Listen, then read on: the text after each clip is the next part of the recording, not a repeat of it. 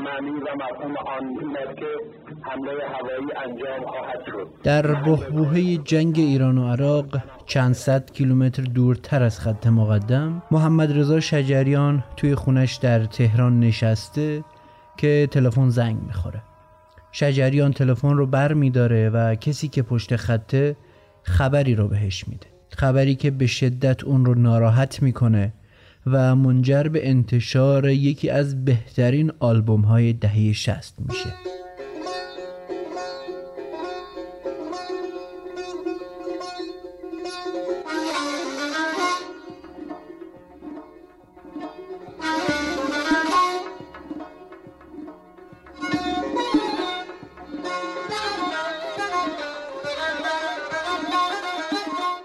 سلام من فاروق قادری هستم. و شما نمره سوم از فصل دوم رادیو سرگذشت رو میشنوید. این اپیزود در مرداد 1400 ضبط میشه. من در رادیو سرگذشت از تاریخ و سرگذشت موسیقی ایران صحبت می‌کنم.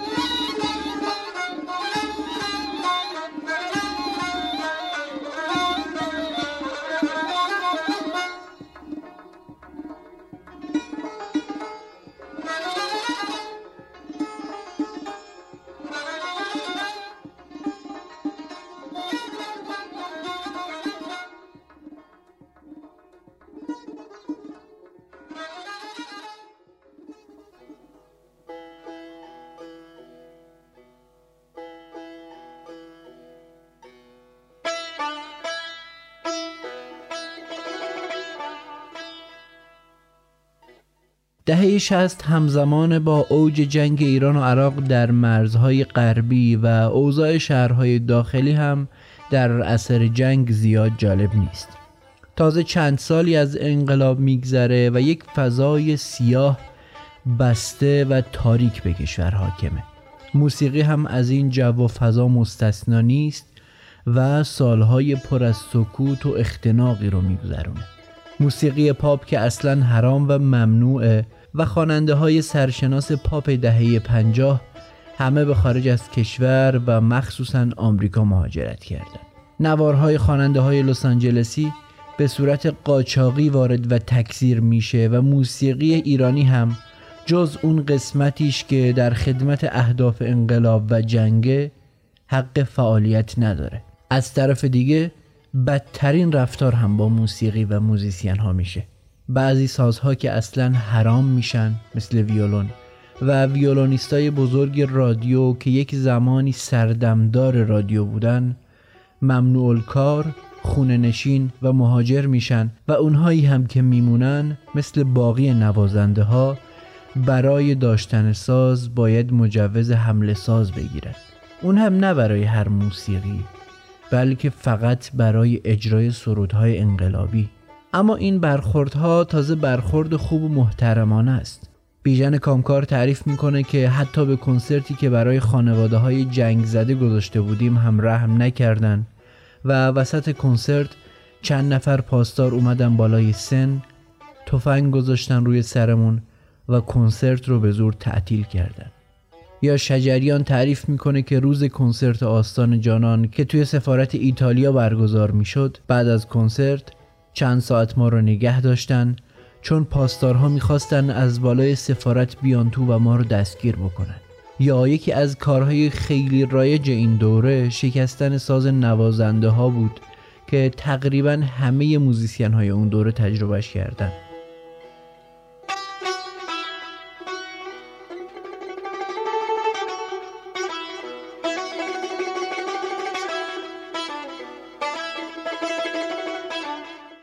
خدا شاید با اسلحه. سه نفر پاسدار اومدن که یکیشون گرنگدن اینجا.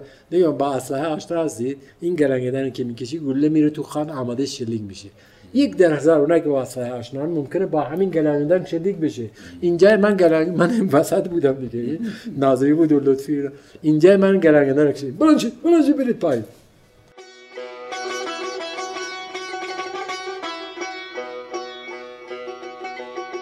با تفنگ جلو آدم می‌گرفتن. این هموطنت بود این بچه محلت بود ولی گذاشته بودنش توی مأموریتی که ضد تو عمل می‌کرد. ماشین تو می‌زدی بالا این چیه؟ ساز. انگار تفنگ اسلحه گرفتن. اگر کسی کارت حمله ساز مثل حمله اسلحه بود. کارت اسمش بود کارت حمله ساز. مثلا مجوز حمله ساز. از میمد از مرکز سرود و هنگاه انقلابی برای, برای که سازشون می‌تونن با خودشون ببرن و بیارن مجوز می‌گرفتن. متن نامه رو به شما میگم نوشته برادر علی رحیمیان.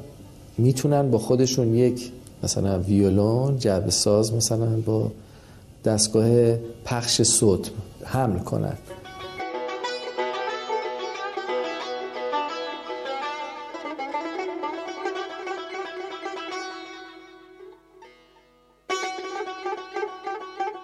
این شرایط و وضعیت. موسیقی و مملکت در کنار جنگ با عراق اینطور درگیر اختناق و سرکوبه.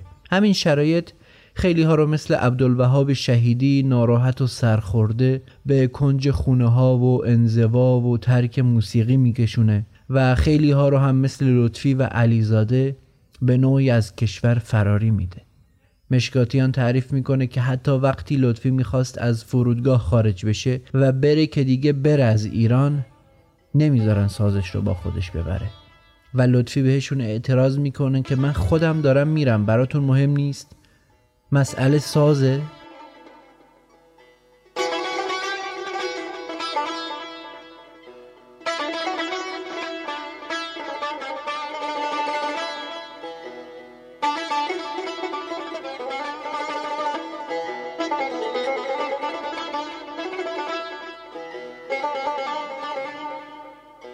لطفی و علیزاده میرن اما دو دوست دیگهشون یعنی مشکاتیان و شجریان ایران میمونن.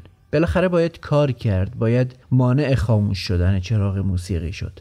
اما شرایط به شدت سخته و انتشار رسمی موسیقی هم تقریبا غیر ممکنه. پس حالا که کنسرت به کلی تعطیل و حتی ممنوع شده و امکان انتشار آلبوم هم چیزی نزدیک به صفره این خونه ها و محافلن که رونق بیشتری می‌گیرن.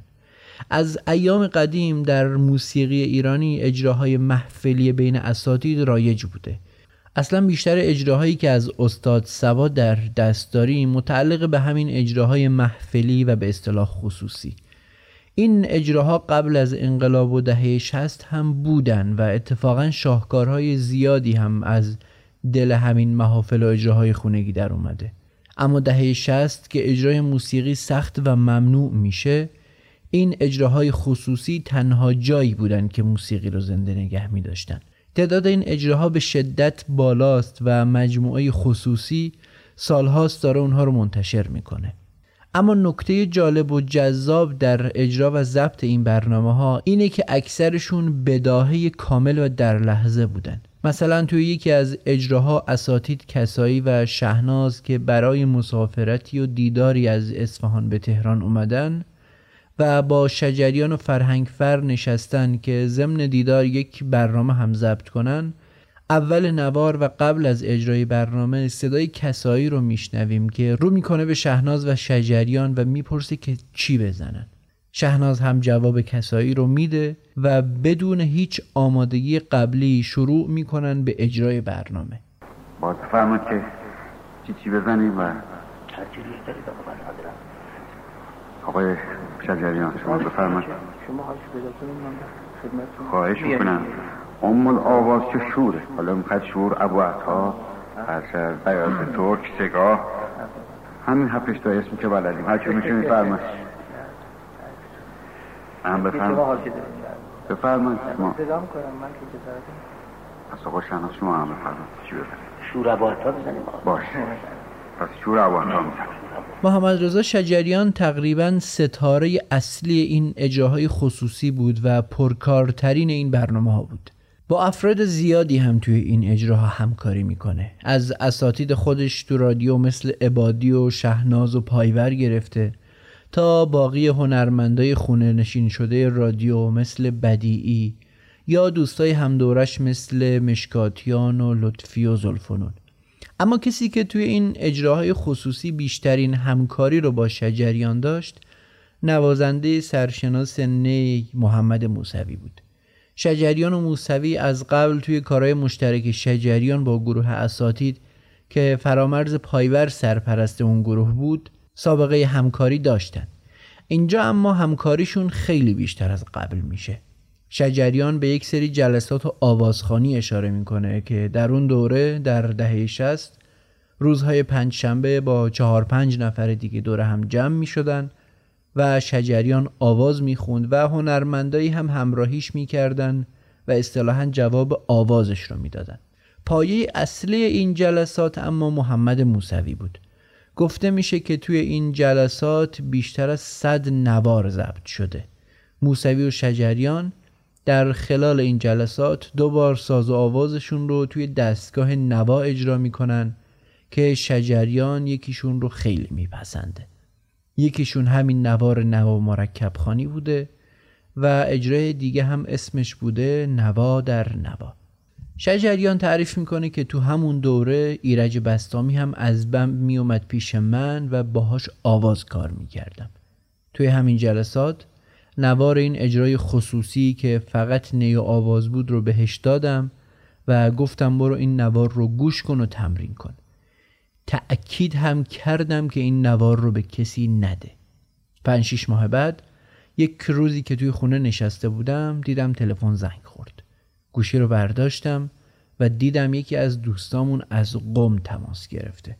بعد از احوال پرسی و حرفهای معمول گفت که کار جدیدی که با محمد موسوی خوندید عجب اجرای خوبی شده. منم یهو جا خوردم گفتم شما از کجا شنیدید؟ گفت والا یکی از دوستامون اینجا ماشین فروشه من پیشمون شنیدم. من هم خیلی تعجب کردم که این نوار چطور سر از یه ماشین فروشی توی قم در آورده. من که نوار رو فقط دادم دست بستامی اینجا فهمیدم که بله بستامی بدقولی کرده و نوار رو اون داده. بستامی رو صدا کردم. به شدت ازش ناراحت شدم و ازش گله کردم. گفتم که سریع بره نوار رو از کسی که بهش داده بگیره. مبادا یه وقت نوار پخش بشه. بعد دیدم نه. دیگه کار از کار گذشته. حتما اون شخص ماشین فروش هم نوار رو داده به کس دیگه ای و نوار همینطوری پخش شده. تا الان حتما تکثیر هم شده این شد که تصمیم گرفتم کنترل پخش اصلی نوار رو خودم دست بگیرم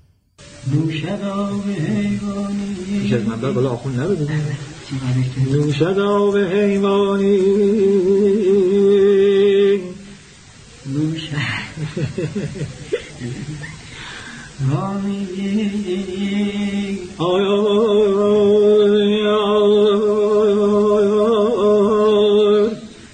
اول برگردیم به کمی عقبتر و به سال انقلاب یعنی 57 تو این سال بعد از اتفاق میدون جاله و 17 شهریور شجریان همراه هوشنگ ابتهاج محمد رضا لطفی و اعضای گروه های عارف و شیدا از رادیو استعفا میدن و توی زیرزمین خونه لطفی کانون چاووش رو تأسیس می‌کنن.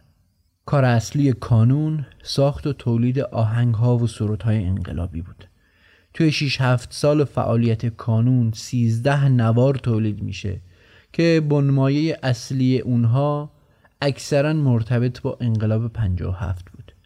آهنگساز و سرپرست اصلی این کانون هم محمد رضا لطفی بود و در قالب این نوارها بیشتر کارهای لطفی ضبط و منتشر می شد. کنار لطفی حسین علیزاده و پرویز مشکاتیان هم آهنگسازه دیگه کانون بودند.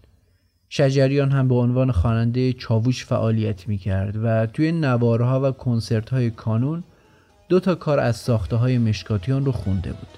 یکی رزم مشترک و دیگری هم تصنیف ایرانی.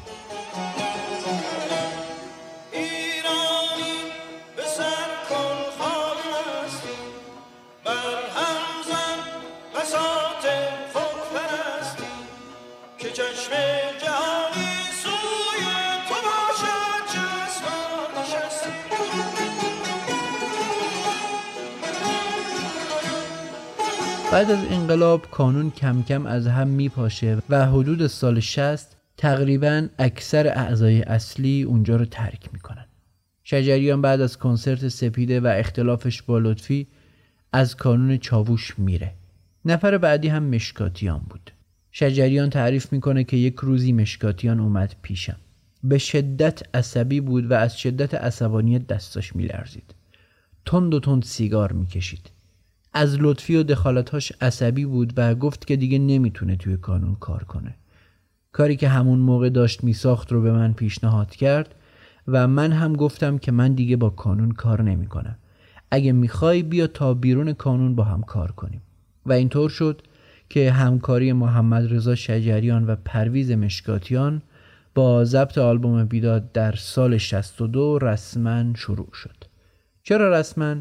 چون قبلا اونها تعدادی کار خصوصی رو با هم خونده بودن و آلبوم سر عشق یا ماهور که حاصل یکی از همین جلسات خصوصی بود آماده انتشار بود.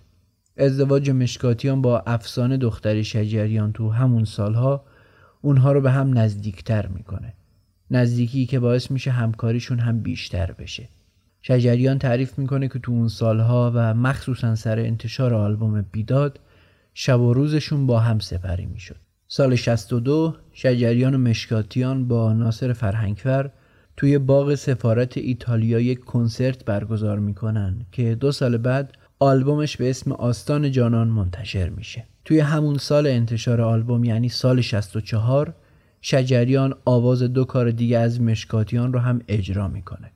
مشکاتیان با کمک دوستش محمد رضا درویشی که کار رو تنظیم کرده بود دو آلبوم جان اشاق و گنبد مینا رو می‌سازه و اونها رو تقدیم می‌کنه به همسرش و دختر شجریان یعنی افسانه.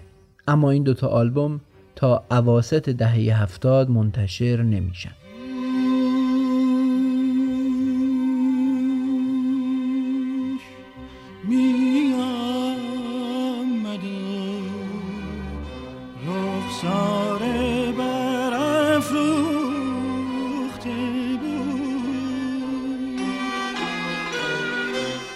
حالا برگردیم به داستان خودمون و سال 65 شجریان به شدت از دست بستامی ناراحت میشه و تصمیم می‌گیره خودش کار رو به طور رسمی منتشر کنه. پس آواز رو میده به پرویز مشکاتیان. مشکاتیان اون رو میشنوه و کار رو به شدت میپسنده. شجریان هم ازش می‌خواد که چند قطعه مرتبط با این ساز و آواز بسازه. پس از اجرای شجریان و موسوی کوک می‌گیرن و مشکاتیان بر اساس همون کوک دو قطعه و یک تصنیف در دستگاه نوا می‌سازه و به این ترتیب نوار نوا مرکب خانی در سال 65 تولید و آماده انتشار میشه.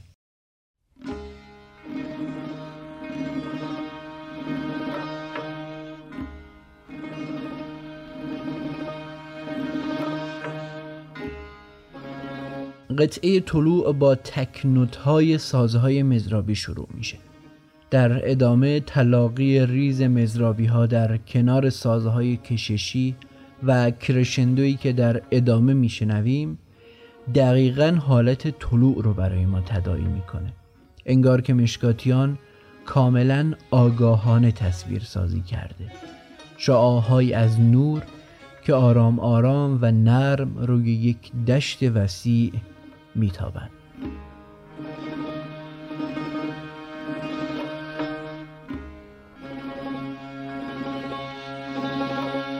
نوع آهنگسازی و تنظیم مشکاتیان در این قطعه تا حد زیادی یادآور ساخته های فرامرز پایوره قطعه دو قسمت داره که قسمت اول با یک ریتم آرام و سنگین شروع میشه و به پیش میره.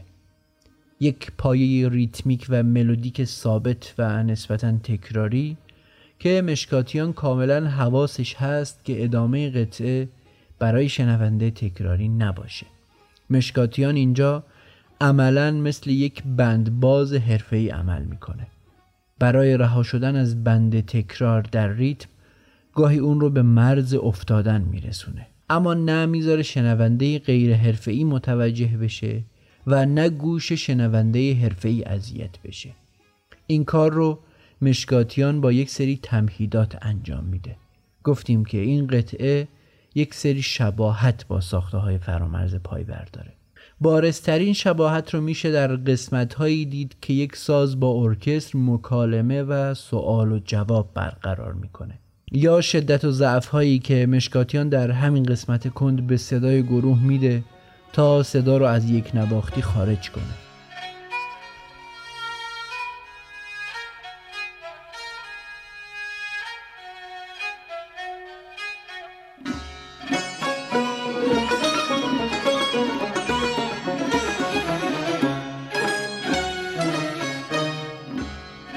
قطعه طلوع یک پیش درآمده پیش درآمد قطعه که در موسیقی ایرانی در شروع برنامه و اصطلاحا پیش از درآمد اجرا میشه.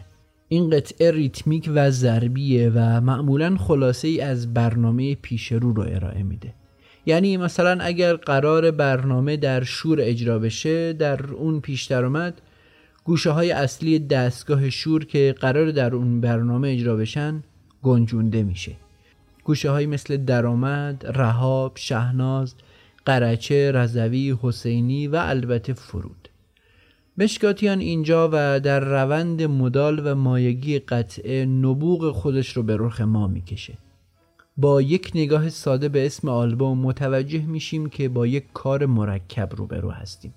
یعنی چی؟ یعنی مایه و مد اصلی کار مثلا اینجا دستگاه نواست و از طریق یک سری پلها و راه شجریان آواز و ساز همراهش رو وارد دستگاه ها و مدهای دیگه ای می‌کنه. توی این نوار این مدهای فرعی شور بیاترک و سگاه هستند این هم گفتیم که پیش درآمد خلاصه و پیشنمایشی از کل برنامه. پس مشکاتیان میاد چیکار می‌کنه؟ میاد یک کار غیر معمول می‌کنه. یک پیش درآمد مرکب می‌سازه. در شروع قطعه ما حالتی شبیه به شور رو میشنویم و بعد هم حالتهایی هر چند کم و نامحسوس از بیات ترک و سگاه به گوشمون می‌خوره.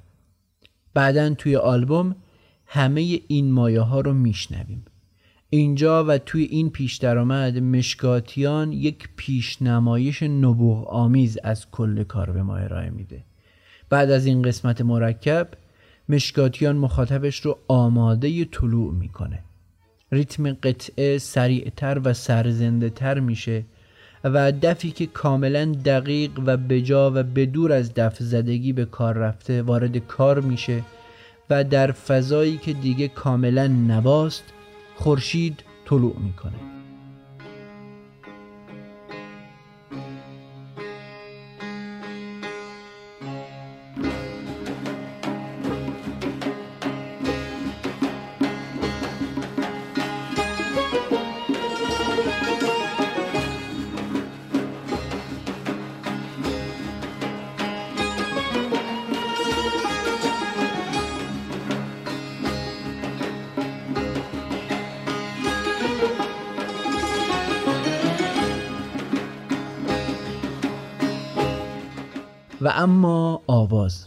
گفتیم که نوا مرکب خانی در اصل یک اجرای خصوصیه و آوازی که توی آلبوم میشنویم یک گزیده از اون اجراست.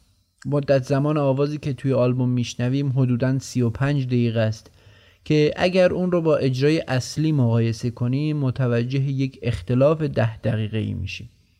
توی کاست رسمی بعد از قطعه طلوع بلافاصله آواز شجریان رو میشنویم. توی نوار خصوصی اما کار اینطور شروع نمیشه. محمد موسوی حدود پنج دقیقه تک نوازی می‌کنه اما این تک نوازی هیچ چیش توی آلبوم نیومده.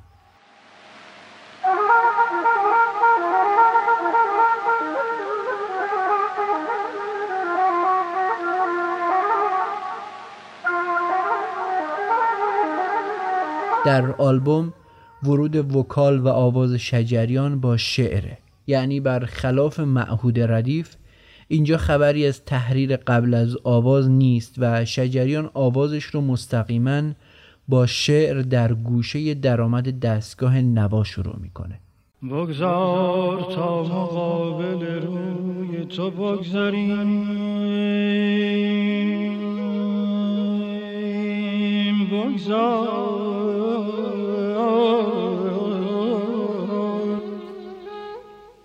اینجا هم باز متفاوته با نوار اصلی. وقتی اون نوار رو بشنوید متوجه میشید که شجریان بعد از مقدمه نی موسوی یک تحریر 20 ثانیه‌ای در نوا میده و بعد شعر رو شروع می‌کنه که این تحریر در نواری که رسما منتشر شده حذف شده.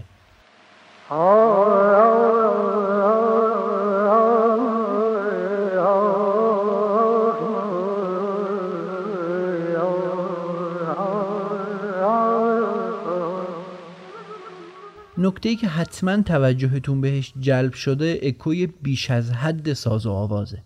اکویی که البته توی نوار اصلی هم هست. اما توی نوار رسمی که کار پالایش هم شده به قدری روی کیفیت کار تأثیر گذاشته که در برخورد اول اگر از قبل ندونید که این دوتا اجرا یکی هستن ممکنه کمی غلط انداز باشه و فکر کنید که این دو اجرا با هم فرق دارن. واکنش ها به این اکو اما خیلی متفاوت و صفر و یکیه. عده اکو رو میپسندن و میگن که کار رو زیباتر کرده. اما مخالفا میگن که این اکو به کار لطمه زده و باعث شده که نتونیم کیفیت و جزئیات اجرای کار رو با دقت بشنویم. محمد جمال سماواتی که یک نقد مفصل درباره این آلبوم نوشته در این باره میگه که اکو با این شدت حایلی مانع شنیدن جنس واقعی صدای خواننده. مثلا در تکرار حرف ش در شمایل و خ در کلمه خوب اکو به جای عمق دادن به صدا یک حالت غیر واقعی رو در آواز به وجود آورده. همین غیر واقعی بودن در تحریرها هم خودش رو نشون میده و گاهی شنونده رو در تشخیص تحریر اصلی و پژواکش دچار مشکل و تردید می‌کنه. اما خب این ساز و آواز یک اجرای محفلیه و داخل استودیو و حرفه‌ای ضبط نشده. پس شاید بشه گفت که مجبور بودن کمی کیفیت کار رو دستکاری بکنن تا به یک صدای قابل قبولی برسه. اما اینجا لازمه که حتما به سازی که محمد موسوی می‌زنه هم اشاره بکنیم. محمد موسوی و شجریان در دهه 60 اجراهای خصوصی زیادی داشتن که اغلب این اجراها بدون آمادگی قبلی ضبط می شدن.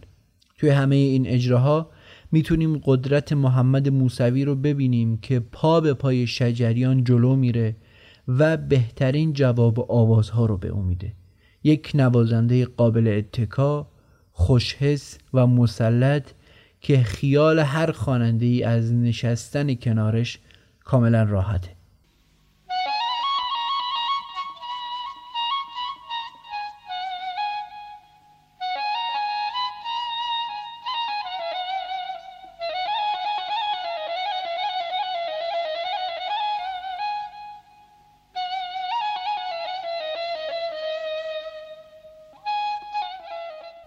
بعد از اینکه شش دقیقه رو در نوا میشنویم شجریان کم کم ساز و برنامه رو هدایت می‌کنه به سمت مرکب خانی اول.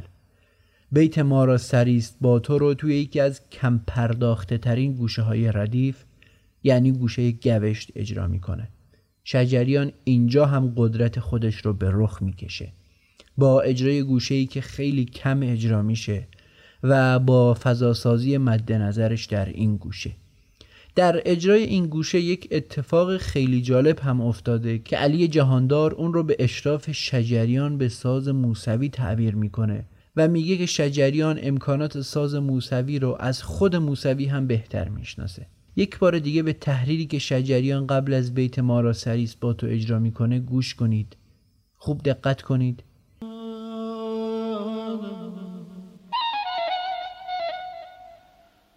می‌بینید که صدای نی یهو بریده میشه.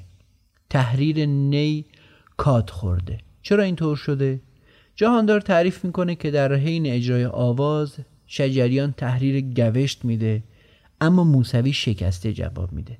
یعنی در یک گوشه دیگه. تو نوا مرکب خانی شجریان گوشت می‌کنه یه جا محمد موسوی شکسته جواب میده. بعد تو همونجا یواش میگه شکسته جواب دادی؟ میگه نداشتم. شکسته پرده شکسته گوشت من خوندم پرده شکسته بنابراین امکانات ساز محمد موسوی رو شجریان بیشتر از اون می‌دونه. گویا شجریان اینجا می‌خواسته مقدمات حرکات بعدی و مرکب خانیش رو فراهم کنه. اما موسوی چیز دیگه ای می‌زنه و پردهگردانی کمی جلوتر اتفاق میافته. این تحریر کوتاه شده و کات خورده ای که توی آلبوم رسمی به مدت سه ثانیه میشنوید توی نوار اصلی کمی طولانی تره و هشت ثانیه است. بعد از این تحریر و بیتی که شجریان توی گوشت می‌خونه فرود میاد به نوا و بعد از طریق حالات و گوشه های مشترک نوا و شور وارد دستگاه شور میشه و اینجا بالاخره مرکب خانی و پردیگردانی اتفاق میفته ابتدا وارد بیات راجع میشه. بعد از اونجا به اشاق میره و بعد از راه اشاق با یک تحریر که کارش رو کاملا مشخص می‌کنه وارد گوشه قرچه و دستگاه شور میشه.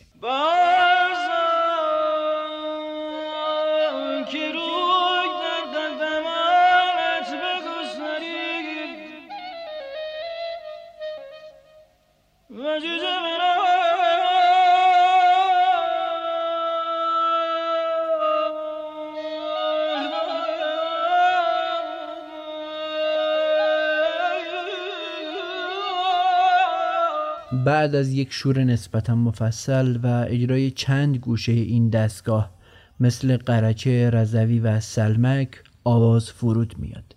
توی بروشور آلبوم نوشته شده که فرود به شوره اما سماواتی معتقده که فرود شور کامل نیست و شجریان به یک حالت بینابینی بین شور و نوا که مد اصلی اجرا هم هست فرود میاد.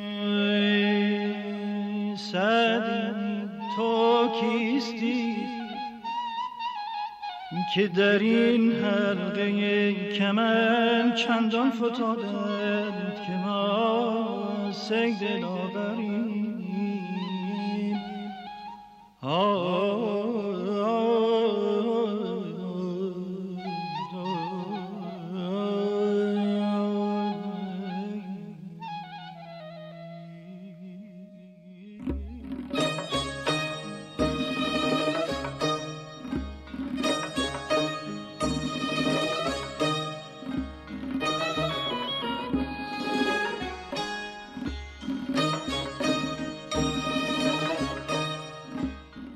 و اما روی دوم یا به کاست. قطعه نهفت. قطعه ای که توی بروشور کار اینطور نوشته شده. ساخته سبا، هرمزی و مشکاتیان. اما نوشته نشده که کدوم قسمت رو چه کسی ساخته. اگه دو اجرای سبا و هرمزی رو بشنویم می‌فهمیم که قسمت اول قطعه که ریتم کندی هم داره کاملا برای این دو استاده و به گفته سماواتی مشکاتیان جز ربط دادن این قطعات و آوردن یک سری جمله رابط کار دیگه انجام نداده.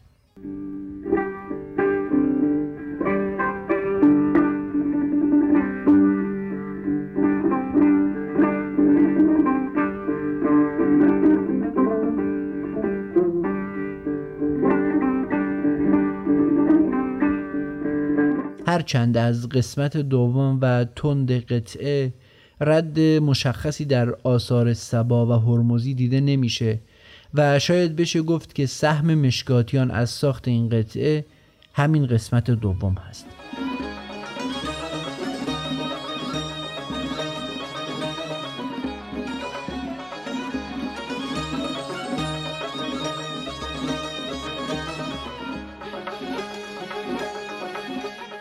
نکته بارز کار مشکاتیان اما صدای یک دست و قدرتمند گروهه که سالها به عنوان یکی از معلفه های اصلی گروه ها عارف مشکاتیان دربارش بحث و حرف وجود داشته. مشکاتیان توی این قطعه هم مثل قطعه طلوع از سوال و جواب بین گروه و سازها استفاده می‌کنه.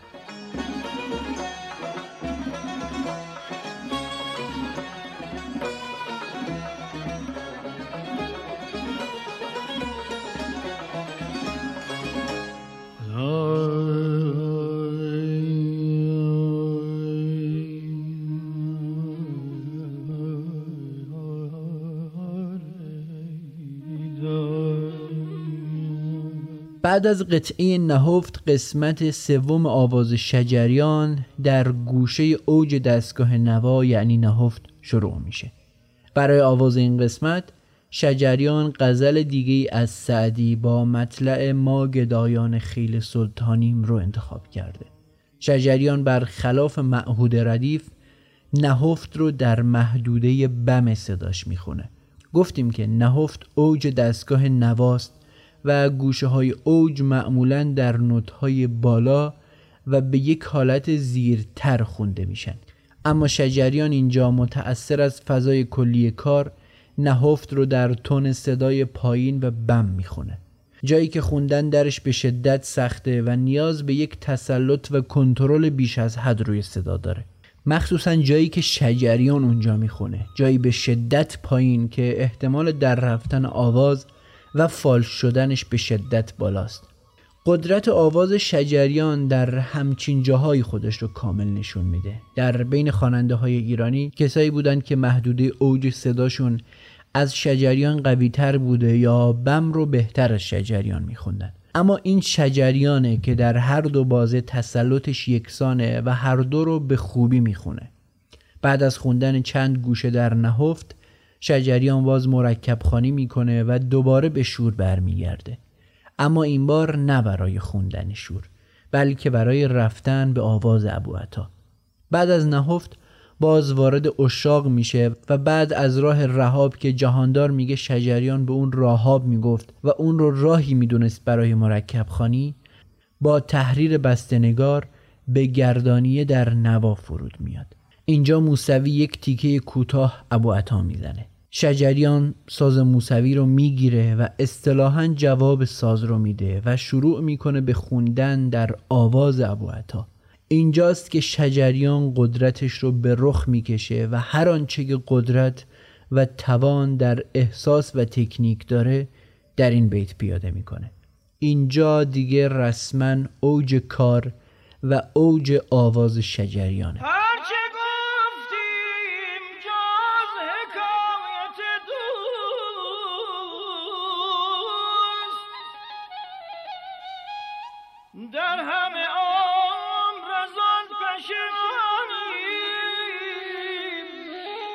اون چیز خونده نوا مرکب خانی خونده اونجا میاد مواد موسوی یه دیگه ابو عطا می‌زنه این اون سازش می‌گیره.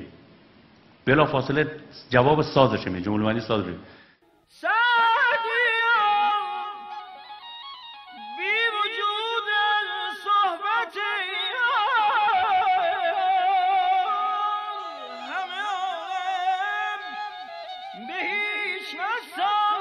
این سعدی آباده میگه سعدی اصلا اون از بقول لحد خودش به نظر من حسودش میشه کاش این از زندگی می‌کرده.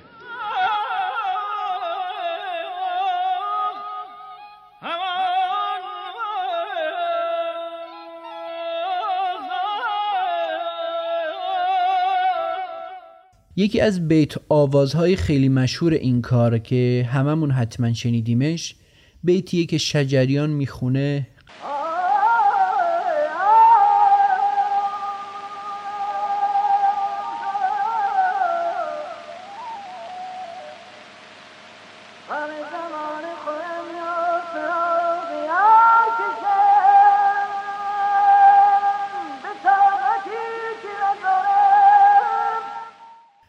اینجا غزل سوم شروع میشه و شجریان برای آواز این قسمت تا انتها وارد آواز بیات ترک میشه. اینجا رو اما دیگه نمیشه خیلی روش اسم مرکب خانی گذاشت. چون مرکب خانی در حالتی پیش میاد که خواننده یا نوازنده برای بیان درون مایه شعر از طریق یک سری مشترکات از دستگاه اصلی وارد یک دستگاه یا مایه دیگه میشه. اما شجریان در ورود به بیات ترک و شروع غزل جدید بعد از ابو عطا تحریری در بیات ترک اجرا می‌کنه که البته تحریر هم در نوار رسمی حذف شده و بعد شعر رو در همون مایه شروع می‌کنه. سماواتی اسم این کار رو متنوع خانی می‌ذاره و اون رو حاصل انتخاب آگاهانه خواننده می‌دونه که ممکنه بنا به یک سری اقتضاعات مثل تفاوت مفهوم دو شعر حالت درونی خود خواننده و شرایط زمانی و مکانی حاکم بر جلسات خصوصی ممکنه پیش بیاد. بداهه و حال دو عامل تأثیر گذار در فضای این محافل هستند. اما اگر اسم مرکب خانی روی یک کار قرار می‌گیره باید توجه بشه که درست طبق تعریف پیش بره. در پایان این غزل اما شجریان باز به روال مرکب خانی برمیگرده و باز از راه رهاب از بیات ترک وارد سگاه میشه و شعر جدیدی رو شروع می‌کنه. این بار دو دو بیتی از اشعار بابا تاهر رو می‌خونه. نسخه آلبوم رسمی اما کوتاه شده نوار اصلیه اینجا هم حدود سه دقیقه دیگه از کار رو در آوردن. جایی که شجریان باز دو بیتی های بابا تاهر رو در سگاه می‌خونه.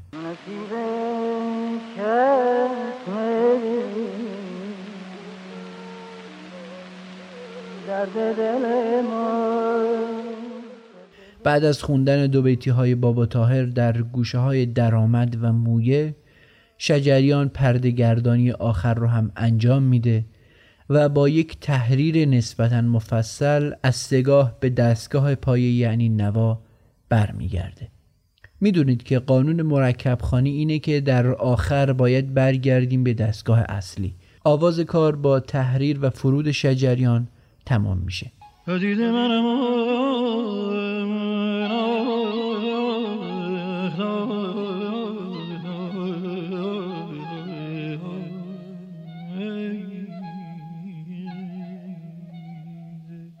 اما توی نسخه اصلی نوار باز ادامه داره و بعد از فرود شجریان ساز موسوی رو میشنویم. که شجریان بعد از اون بیت آخر رو می‌خونه و کار به پایان می‌رسه. من بهرام که در ظرف آمده شناخته بر سر حرف آمده به هر الفی الف قدی برای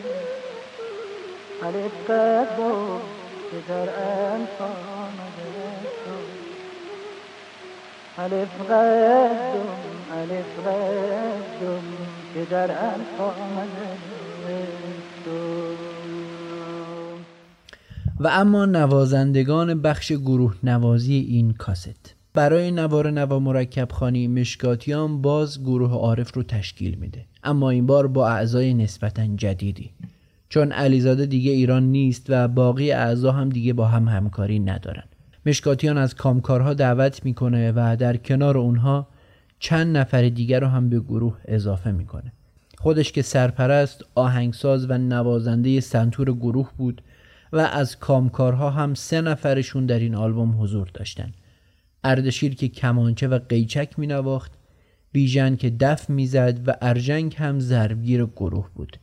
نی رو هم عضو ثابت اون روزهای گروه عارف یعنی جمشید اندلیبی اجرا می کرد البته نی گروه نوازی رو چون گفتیم که نی آواز رو موسوی زده بود. نوازنده اود محمد فیروزیه و تار و بم‌تار کار رو هم یک نوازنده به اسم منصور سینکی اجرا کرده. نوازنده ای که اسمش خیلی کم شنیده شده و کلا هم کم کار بود.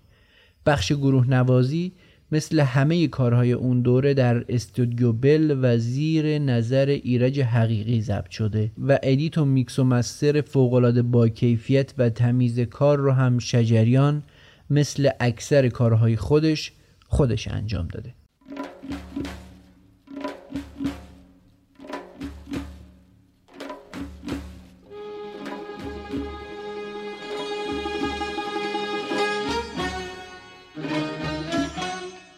و اما قطعه پایانی آلبوم و تصنیف جان جهان. گفتیم که ساز و آواز و قطعات این کار جدا از هم تولید و اجرا شدن. یعنی اول آواز بوده و بعد به نوعی بر اساس و برای اون قطعات ساخته شدن. مشکاتیان بعد از دو قطعه نسبتا آرومی که ارتباط مفهومی هم با کلیت کار داشتن اینجا برخلاف آوازها که شجریان بیشتر اونها رو روی اشعار سعدی خونده بود سراغ شعر مولانا رفته و یک آهنگ و ملودی سرزنده رو ساخته و پرداخته کرده که البته دور از فلسفه تصانیف و قطعات پایانی برنامه های موسیقی ایرانی هم نیست که قطعه آخر معمولا ریتمیکتر و سرزنده تر از باقی کاره. کار با یک مقدمه نسبتا مفصل شروع میشه و مثل تمامی مقدمات تصنیفی که مشکاتیان ساخته یک استقلال نسبی داره که خودش می‌تونه به عنوان یک قطعه مجزا هم بررسی بشه. اینجا هم مشکاتیان باز متأثر از مکتب فرامرز پایوره. چون پایور هم عادت داشت چه برای تصنیف های خودش و چه در تنظیم تصنیف دیگران مقدمه های مفصلی را قبل از تصنیف اجرا کنه. مشکاتیان در کار آهنگسازی علاقه زیادی هم به بازی با ریتم داشت. خیلی از قطعات و تصانیف مشکاتیان رو می‌تونیم بررسی کنیم و ببینیم که پلیریتمیک یا چند ریتمن. اصلا در همین آلبوم هم همین نکته رو در دو قطعه دیگه کار می‌تونیم ببینیم. مشکاتیان تمایل زیادی به شکستن ریتم آزادی از اون و استفاده از ریتم های غیر متعارف و مخصوصا ریتم لنگ داشت که اوج اون رو می‌تونیم در تصنیف شیدایی ببینیم. در قسمتی از جان جهان هم می‌بینیم که اصلا آواز و یک ساز همراهش از سیر و ریتم کلی کار خارج میشن و تصنیف یک حالت آزاد و آوازی به خودش می‌گیره. از لحاظ پیوند شعر و موسیقی اما کار خاصی صورت نگرفته و مشکاتیان تصنیف رو بر اساس ریتم و وزن عروضی خود شعر ساخته. در اجرای این تصنیف تحریر چندانی هم دیده نمیشه که همین کمی کار رو از اون فضای سنتی که آواز درش قرار داره دور می‌کنه. کاری که مشکاتیان در تصانیف دیگش مثل هست شب و قاصدک تکرار کرده و به نوعی سعی داشته تصنیف های مدرن تری از زمانه خودش بسازه. و اما آخرین نکته ای که میشه در این تصنیف بهش اشاره کرد نقش و کارکرد دفه که اصلا تصنیف با ضربات دف شروع میشه. مشکاتیان در چند تصنیف دیگه مثل بیاتاگل برفشانیم و علایا ایو الساقی در کنار قطعاتی مثل خزان و همینطور قطعه طلوع در همین آلبوم نشون داده که علاقه زیادی به استفاده از این ساز داره و اون رو به بهترین نحو ممکن در کارش استفاده می‌کنه.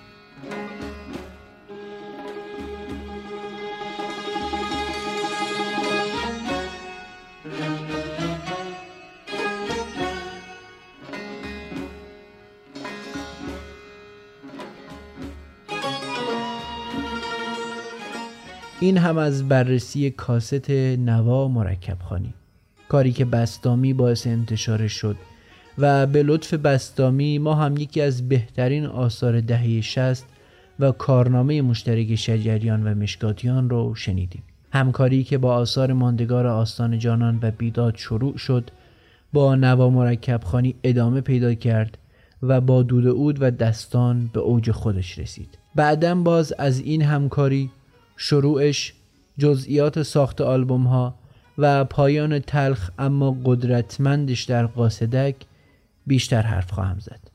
در ساخت این اپیزود از مصاحبه شجریان با بهرنگ تونکابونی در مجله فرهنگ و آهنگ مستند بزم رزم و مقاله محمد جمال سماوتی درباره این آلبوم استفاده کردم. هر دو فایل مصاحبه و مقاله رو به همراه نسخه خصوصی نوار داخل کانال تلگرام رادیو سرگذشت که لینکش داخل description هست می‌ذارم. لطفا این اپیزود رو بشنوید. در CastBox و کانال تلگرام ما عضو بشید و ما رو به دیگران هم معرفی بکنید. اگر هم می‌خواید از پادکست حمایت مالی بکنید می‌تونید از طریق سایت حامی باش که لینکش رو داخل description می‌ذارم از ما حمایت کنید. ممنونم که این اپیزود رو شنیدید. من فاروق قادری هستم و این نمره سوم از فصل دوم رادیو سرگذشت بود که در مرداد 1400 ضبط و منتشر میشه. جان جان